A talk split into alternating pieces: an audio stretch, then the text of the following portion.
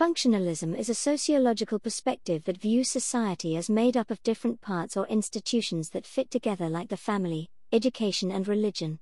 These different parts help society run smoothly or function, hence functionalism. The key person in functionalism is Emile Durkheim, 1858 to 1917, who, along with Marx, are considered the founders of what we now know as sociology. Unlike Marxism, functionalism focuses on the positive role that the different structures perform in society. Institutions within society meet the needs of society by performing functions to ensure its survival. Durkheim studied many areas of society, including crime, religion, and education. He focused on the functions they fulfill in meeting the needs of society. One example of this is the punishment of criminals that reinforces the beliefs and values held by the majority of people in society, thus binding people together and contributing to social cohesion, the cement that binds society together. Functionalism overlooks the dysfunctional or negative aspects of institutions. For example, crime and religion don't always perform positive functions for society. Many functionalist ideas are outdated. Max Weber, 1864 to 1920, was another major contributor to the foundation of sociology. He was involved in topics such as social class, status, and power, and, like Marx, was interested in issues such as the development of capitalism and social class. Weber agreed with Marx that ownership and non ownership of property is the most important basis of class division. Unlike Marx, Weber argued that class division was not based solely on economic factors, but was also linked to skills and qualifications which affect the jobs people can get. Higher qualifications place people in a better position within the labor market.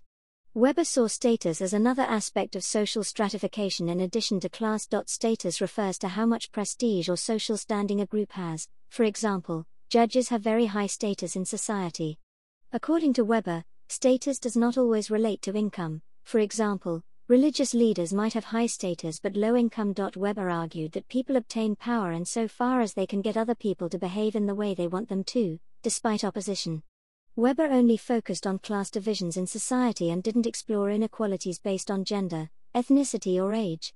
Feminism examines society from the point of view of and interests of women. They argue that mainstream sociology has been focused on the consensus of men and has failed to deal with the concerns and interests of women.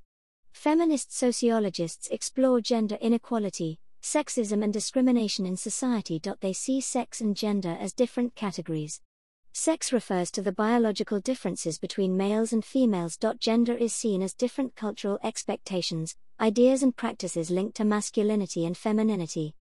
Some feminist approaches see society as patriarchal, where men have power over women and dominate them. There are three main feminist approaches Marxist, radical, and liberal feminism.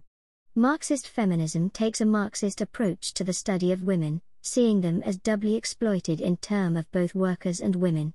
Radical feminism focuses on the problem of men and male domination under patriarchy, where males dominate in every area of society. Liberal feminism focuses on measures to ensure that women have equal opportunities with men within the current system. Hey everyone, thanks for taking the time to listen to this episode. I hope it was useful for your learning. Make sure you consolidate your knowledge by clicking the link in the bio to be taken to the free online course. Good luck with your studies!